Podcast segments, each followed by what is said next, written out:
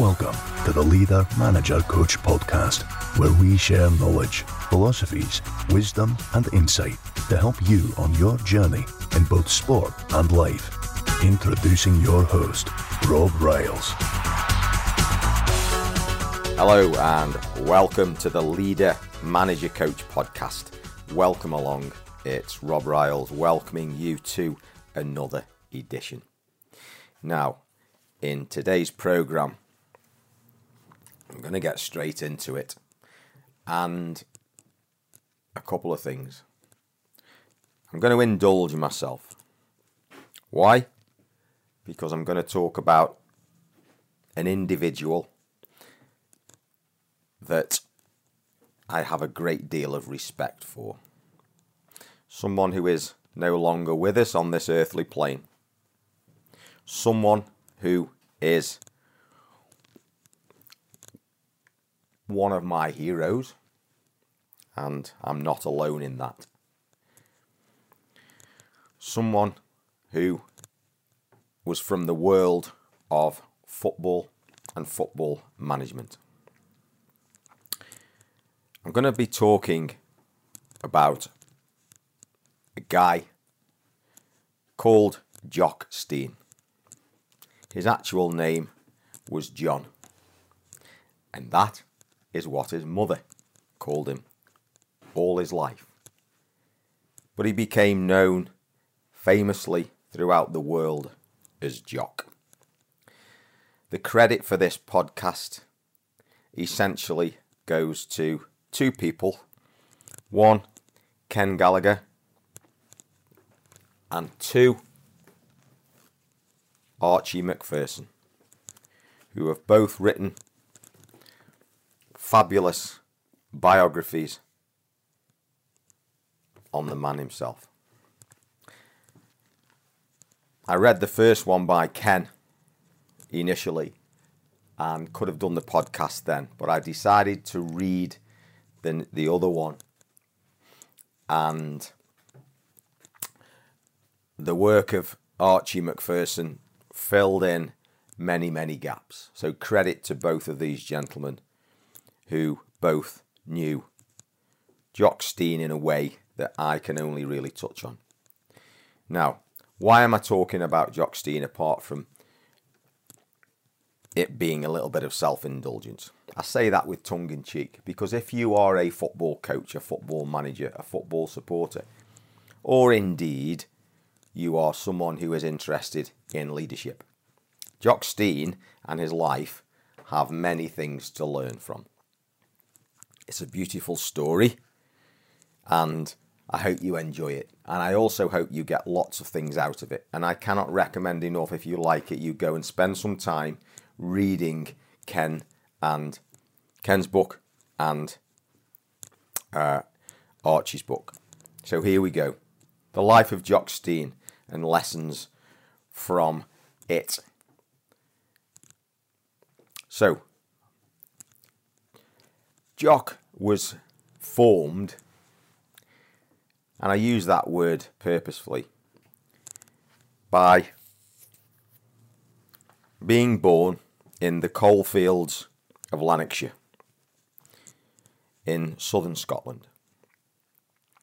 And he was chiselled, if you like, and formed out of the same stuff as Bill Shankly.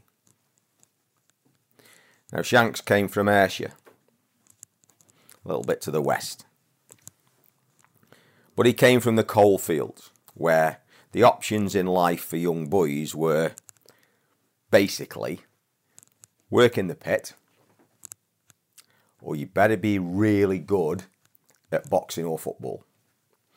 And if you were lucky, and I mean lucky, and hardworking and determined, you may, if you defy all the odds, have an opportunity to escape being a miner for 20 or 30 years before you probably die of pneumoconiosis or a pit disaster.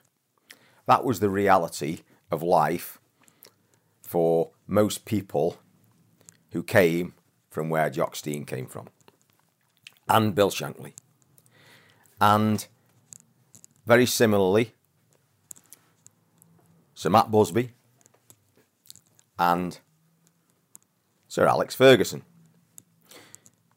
Now, these four guys who form a quartet of the most esteemed football managers that you can get, along with numerous others. But particularly these four. Why? Because they're all Scottish. They're all from working class backgrounds. They all herald from the stock the where team spirit and determination and looking after each other form fundamental values in life. And they all went on to become world class football managers, espousing values and facilitating the transformation of those values into reality in their life. So Jock Stein was born into that world in 1922. And his life in football, in terms of a career, began when he was a part time player after he played for Blantyre Victoria for Albion Rovers, who, after 130 years, very recently lost their league status. And he was part time. His main job was working in a coal mine. And in the evenings and weekends, he'd go to training and play for pin money. And as a young man, he wasn't a great player and he wanted full time football because that's what he wanted as a career. And you're going to recognize this if you have any desire. He moved himself from his beloved Scotland and went to play for Llanelli in Wales because they offered him a full time contract. And he left his country and obviously he had to go and live there. And then, through circumstance, essentially, I believe that it was because while their family were away from their home in Scotland, the house suffered suffered a burglary, which greatly upset his wife, who could, couldn't tolerate the fact that the house was not safe, returned home, and Jock then had a decision to make. And I believe from my reading that he then decided that his family was more of a priority than living away and pursuing a football career and basically decided to return to Scotland and had given had all but given up his football career for the love of his family. And it was a dark time for Jock, but his values were his values. What a great lesson that is. We're all tested, and it's where your values really are that determines what you do and shows who you are in times of adversity. However, a call came as Jock was deciding, had decided and was moving back to Scotland from one of the giants, Glasgow Celtic. And Jock, as a centre half, was wanted as basically a stopgap as they were short in that position. And obviously, he grabbed it with both hands and joined the Glasgow Club. And in the book, in both books, it's well documented, particularly in Archie's book, about the bigotry that went on and the hatred that existed and exists in the region with historical tentacles that go back generations that are manifest in the two Glasgow clubs of Rangers and Celtic, of Protestantism and Catholicism. Now, Jock Stein was from a Protestant family. All his mates were Protestants. And his family obviously were. But here was a guy who was one of the few, because in those days, in the previous days, if you were a Protestant, you were associated with Rangers, and if you were a Catholic, you were associated with Celtic. And nothing infiltrated either club that wasn't associated with the relevant religion. Hard to believe, I know, but true.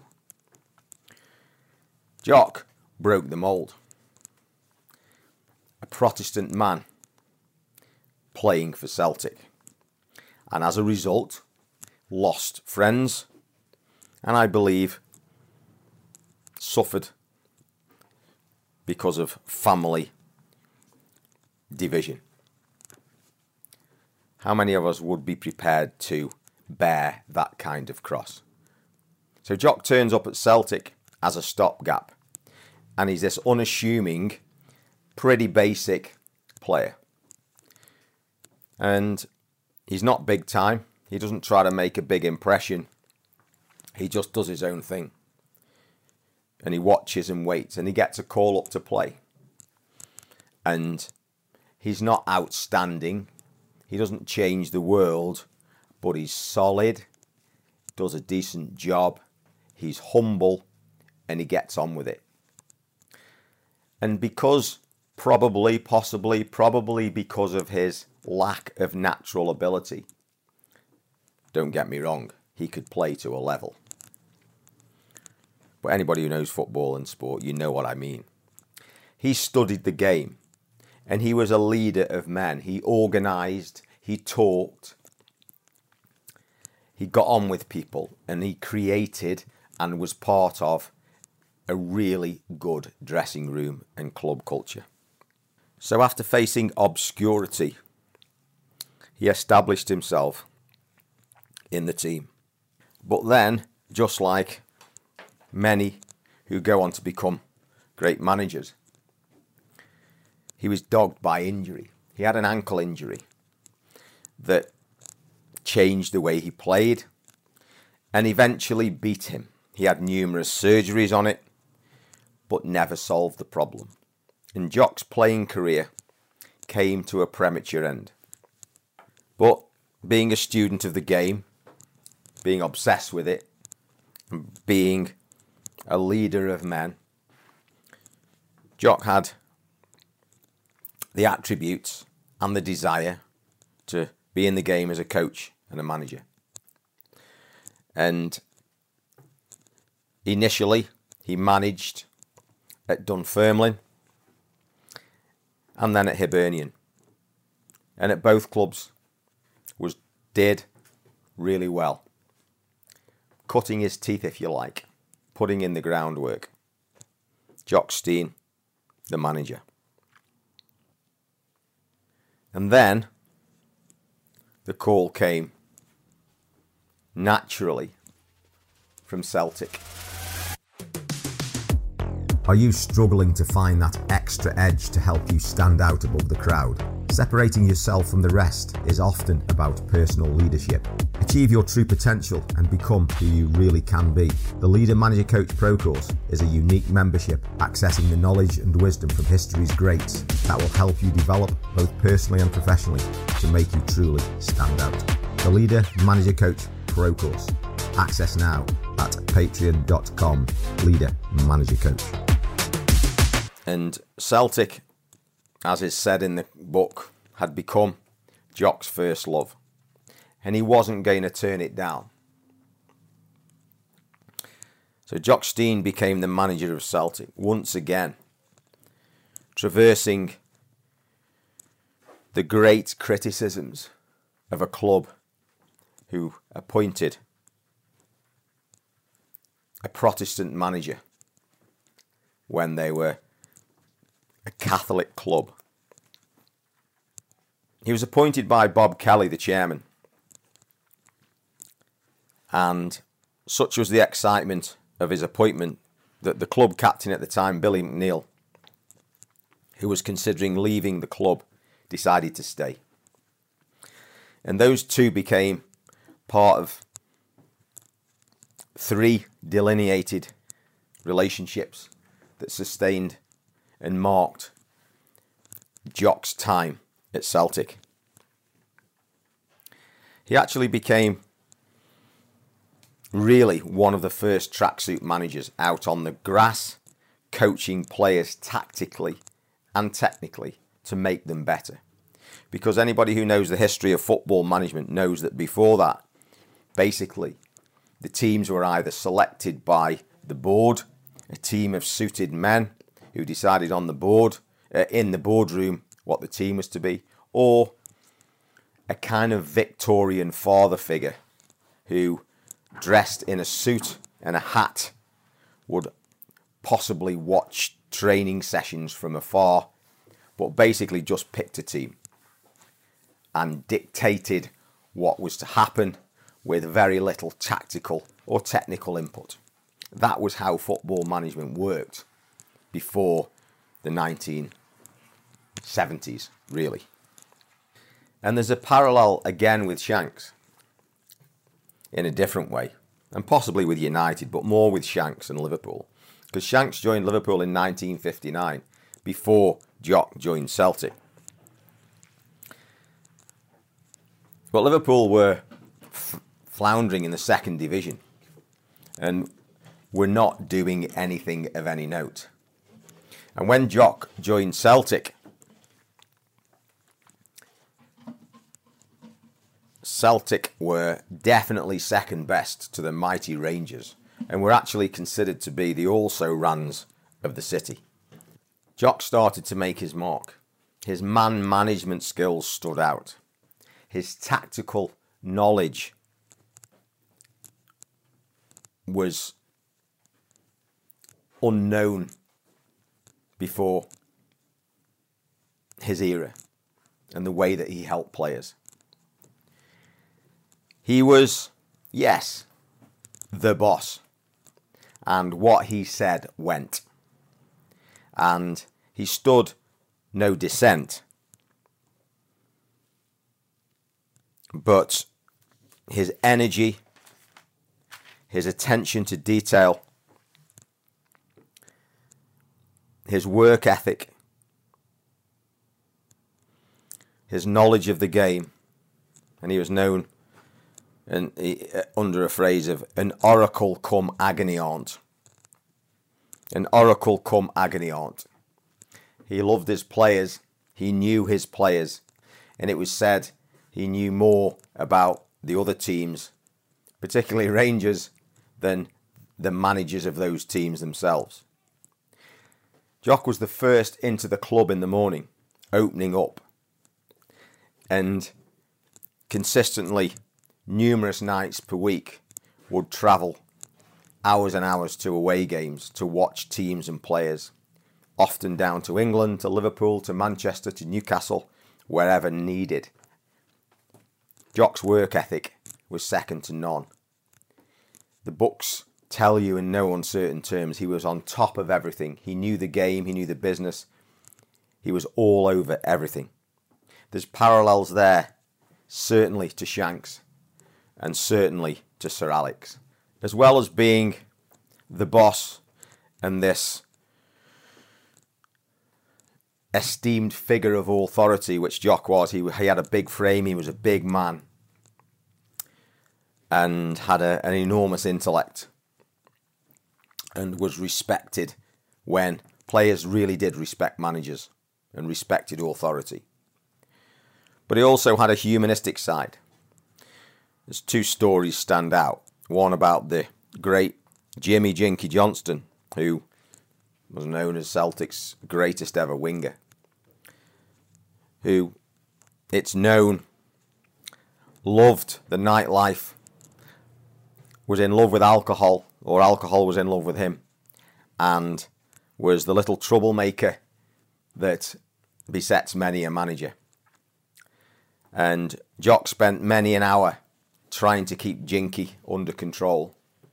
Often failed, but in a lot of lights succeeded. There's a great story in the book where Jock was told one evening or one morning that Jinky had been out on one of his regular drinking sessions and had basically come straight into the club for training without going home after consuming copious amounts of alcohol and getting up to whatever activities were involved in as well.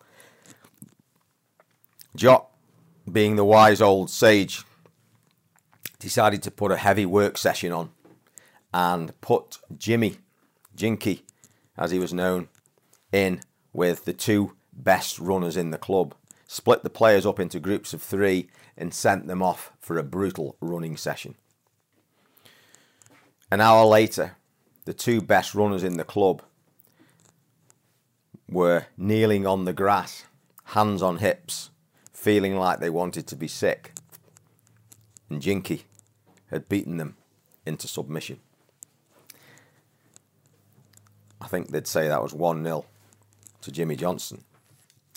but you get the message. There's also a player called George Connelly who suffered greatly with what we'd now umbrella term as mental health issues.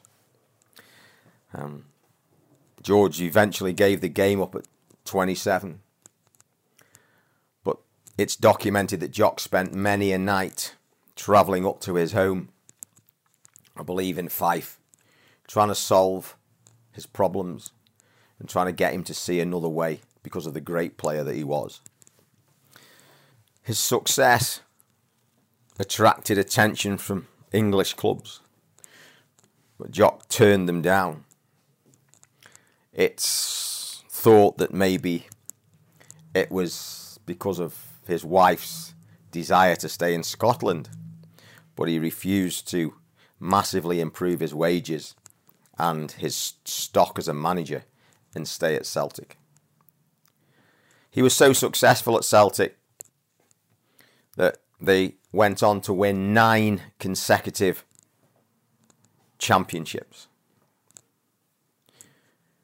and relegated Rangers, their arch rivals, to a decade of being second.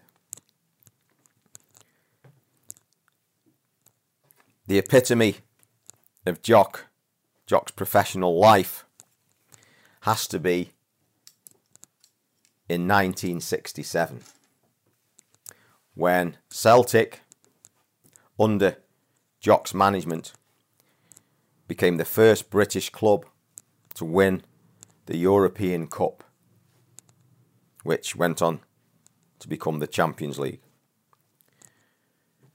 He won it with a group of players when there weren't numerous subs who all lived, I believe it was within 13 miles, who came from and lived within 13 miles of Parkhead or Celtic Park. Local boys who went to Lisbon in 1967. They beat Inter Milan 2 1 after going a goal behind. And that's when Shanks, who went to watch the game and who ironically never won the European Cup but created the team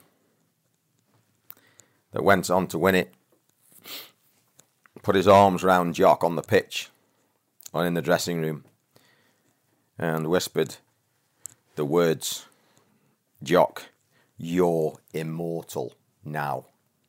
And as the epitome, really, of Jock's management career, although success continued domestically, as with all teams, the time comes when decline sets in. And so it did with Celtic. And after surviving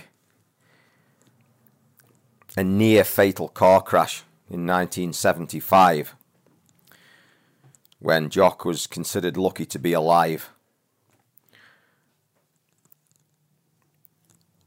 After this, spending a period in hospital and then returning to the club in his manager role, things were never the same. And despite great times when Celtic were still top of the tree, epitomised by the emergence of talent such as Lou Macari, who obviously went on to Manchester United, and of course Kenny Dalglish, referred to by Archie Macpherson as the boy who would be king, graced Jock's teams and graced the Scottish international team. In 1978, I think at age 55, Jock was out of work. The great Celtic manager had been relieved of his duties.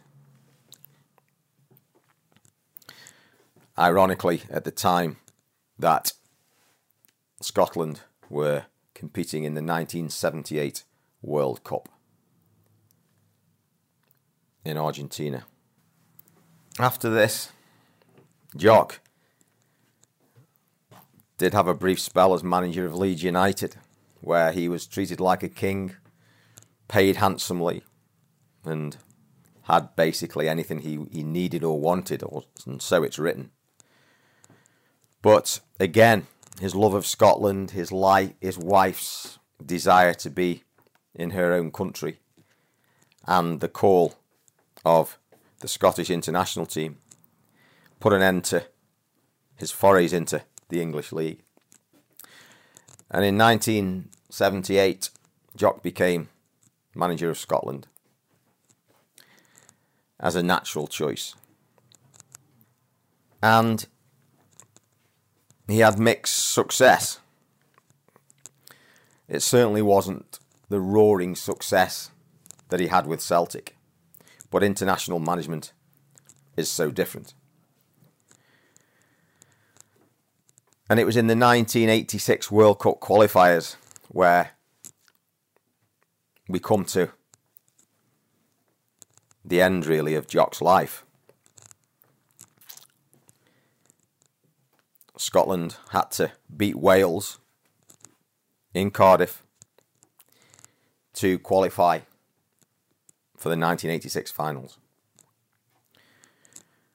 And it was at Ninian Park in 1985, September 1985, in a high tension game where Mark Hughes puts Wales 1 0 up.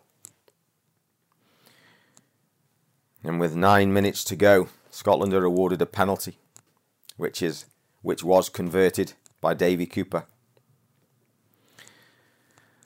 And there was a foray during this and soon after around the Scotland bench when photographers got involved with Jock. And it was at this time that it was reported that Jock collapsed and was taken into the stadium treatment room. But was pronounced dead soon after. And there's stories in the book about how Graeme Souness and Sir Alex Ferguson, who was Jock's assistant at the time, responded and reacted.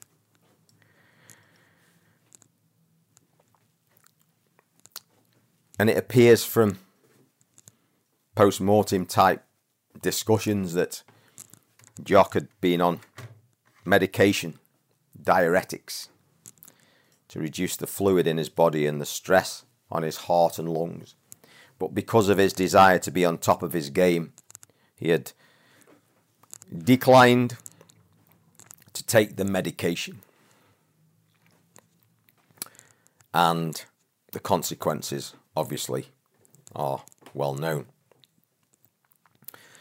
And I think a beautiful summing up comes in the book, or certainly Archie Macpherson's book, where a fan outside the stadium says when he hears the news, I couldn't care less about qualifying for the World Cup. I just want Jock back. I just want Jock back. Such love for a great man.